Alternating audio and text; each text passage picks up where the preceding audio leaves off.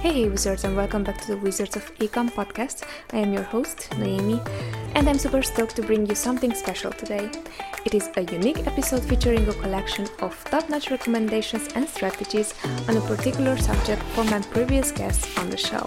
By popular demand, today's topic is project management. My amazing guest and I will be sharing bite sized tips and tricks that will help you run your business and team more efficiently. So sit back, let's dive in. Let the show begin. The most important discipline is mental and physical health. Life can be hard and they don't stop. The curveballs, the chaos, the challenges, we all like to think that life is all 100% rosy and joy filled. That's just not a reality. It's got some challenging points. And I'm not saying that people aren't happy. You can shift your perspective around a lot of things to pull joy out of almost anything. It, life's going to keep coming and the challenges are going to keep coming. And my experience, the harder you work, the more that you are focused and driven, the universe has a way of testing your resolve and putting things in your way. Being able to keep that in perspective and having a long range vision and understanding how to navigate through the kind of ups and downs and of challenges is super, super important. The more clear you are on the vision, the easier it is to see these things as just part of the process. When you're unclear about that or haven't really figured out a deeper sense of purpose or direction, then the obstacles in the way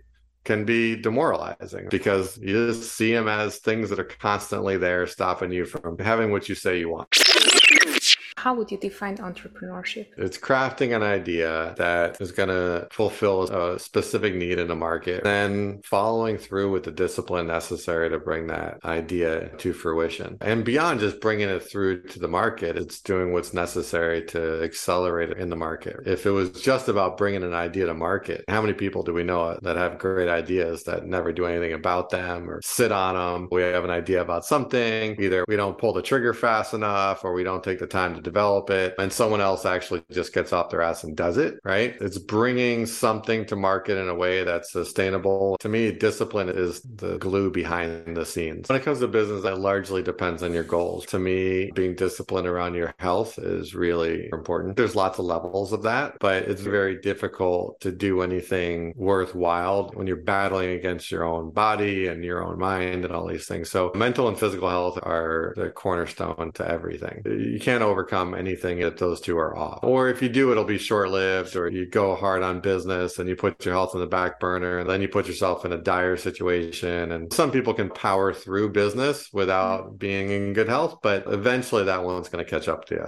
I think in today's business climate, you've got to figure out where the priorities are in your business, what actually moves the needle, because the things that don't really move the needle are amazingly good at grabbing your attention. It's super easy to get distracted by a variety of things. And so having discipline around what I call your big rocks in business are absolute priority. Continuing to sharpen the saw as opposed to just sawing the wood, continuously getting better and building yourself up from an educational standpoint is super important, especially in e-commerce. Things change so fast. When you're clear about the path, really dialing into it, not getting distracted by the shiny objects. At the end of the day, although lots of things are changing in the e-commerce world. Amazon changes so fast now. The core fundamentals are still what make most brands the most money the purpose of a system is to get the most out of the people who work in the business. Very quickly, you'll notice that even if you're very much at the beginning, you're spending a lot of time on things that you don't need to be spending time on and that you could delegate. And the best way to delegate is through a system. Even if you're very early on, let's say five figures, six figures, it's good to start out doing everything yourself so you get a taste for everything. But very quickly, you'll notice that there are repetitive processes that you don't need to be the one doing them. And a system would help you free up yourself so that you can focus on much more important things. So let's take an example like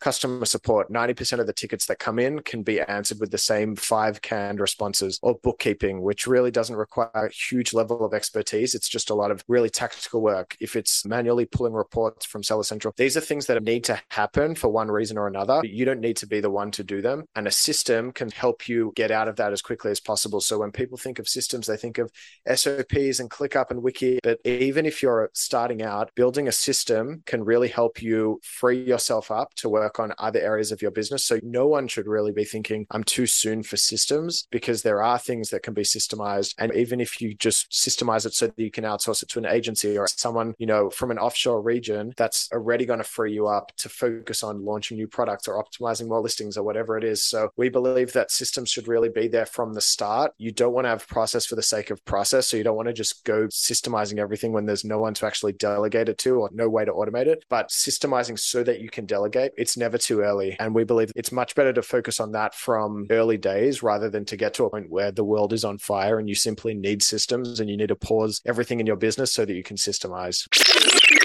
Systems versus goal. What is the difference? I think a lot of it comes down to semantics of how you define words. The way that we define it is a system. We have this nice slide that we show everyone in our Scala walkthroughs. A system equals people plus process plus technology. So a process, for example, is this is how we conduct keyword research in Helium 10. We do these five steps, but then a system would be every Monday, the keyword researcher goes into Helium 10 and conducts these four process steps. So the system system is how not only the process, but how the people integrates with the process, integrates with the technology. Amazon sellers tend to focus very much on the technology. And then after that, the process, they tend to forget about the people because the next part of a system with the people is what's the KPI? How do we measure that? How do we incentivize that? So the system is more all encompassing than process, which we define as one third of a system. And then your second question about what's the difference between systems and goals? A system is a vehicle to get you towards your goal. So you can set targets for specific KPIs. So let's say it's revenue or profit, whatever it is, that's going to be a target that you set. It can also be like a launching 10 products, doesn't just have to be a monetary goal, but then the system is what actually can help you get there. The system is like the blood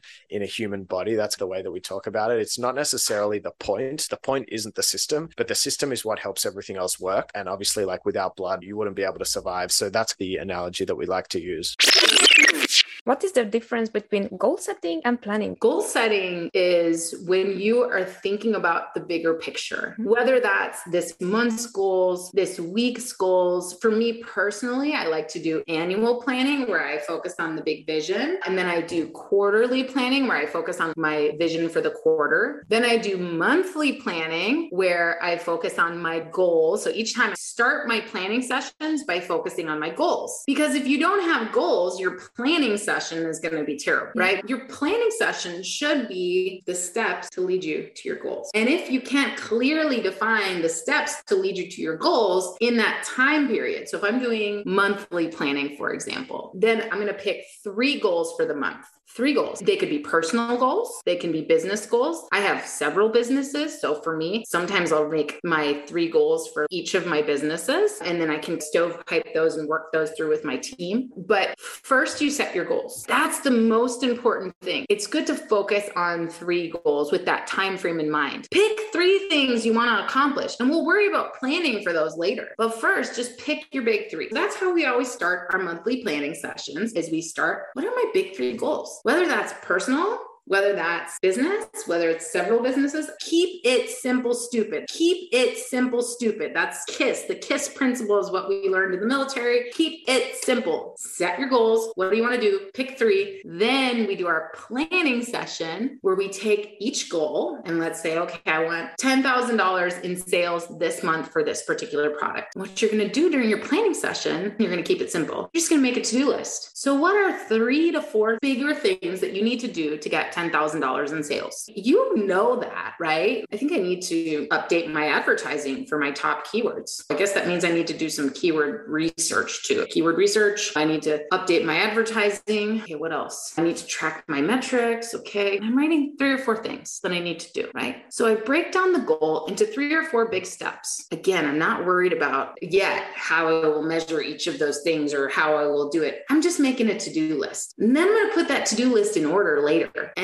then the next step in our process for planning is what we do in our group uh, during our monthly planning sessions is we put those steps in order, whatever we're going to do. And this is how we apply the time and the measurements. What we do is we assign a week number to each step. So you write down your four steps. There's four weeks in a month. So if I'm going to get $10,000 in sales, I'm going to write down four steps and I'm not worried about writing every little thing. I'll figure that out later. Right? But I know what I have to do first. So I know what I have to do next next? I apply week numbers. Now I have a list. If I have three goals and each of them has four steps underneath of it, and each of those steps has a week number next to it. Now, what I do is I stack all of my week ones on Monday. You stack the week one tasks on a Monday, week two tasks on a Monday, week three tasks on a Monday. And on that Monday, you do your weekly planning and you drag it around four categories that everything can go into emergencies, routines, tasks planned, and ideas. Everything that you might need to do, every project, every task, everything fits into one of these four categories, whether you know it or not. Each of these four have a different meaning and help you prioritize without having to reinvent the wheel or constantly get distracted. Find your box, figure out how big it is, how much time you have, figure out all the things you want to do and categorize them, and then you start filling the box. So, the first category of things that we all have are emergencies. These are things that happen to us. This is when Amazon flags your account, when you get a trademark infringement, when scary things happen and you have to respond to them, that's an emergency. This is where your energy is going to be the most wasted because if we're not careful, we can spend a lot of time in emergency and firefighter mode. Most people new to business, this is what they assume all of business is frantically helping prevent or fix issues that have already happened. So that's the first section. And that's where I want us to get out of if you're trying to be more intentional about your project management, more intentional about packing that box. So, what are the other options? To the opposite extreme of emergencies are these things I call task plans. The idea behind this is the exact opposite of reactive issues. These are things that you want to do in order to make your business stronger, your life better, your brain calmer. This is the things like creating a list of all the keywords you're trying to rank for. This is setting up that Google Data Studio report. These are the things that help you run your business and prevent those reactive emergencies and bugs. As the business matures, all these kind of proactive projects you're doing, they're helping you establish what's normal. What is your day to day? What are the things you can do on a repeating basis to keep chaos from happening, to keep the doors open, to keep new products being released, to keep your listings high in the search results? That's what routines are. Your chores for the business, these are the areas where you can delegate first, you can scale the most, you can cut costs the most. This is the real opportunity area for smaller teams. The last area of stuff we have to fill our box is the stuff that we think is cool. It's something we could do, but not necessarily now. And while these three other categories are where we're going to be spending our time, for 90% of ideas we have, we're not going to do them yet. We're going to put them right here, not yet in a box pile. So if we're packing our house, this is like the pile of stuff we still need to pack, but we're not sure when. Ideas is a really good area for any of your visionary leaders to really take advantage of. Come up with a thousand new ideas for products, but then don't commit to all a thousand.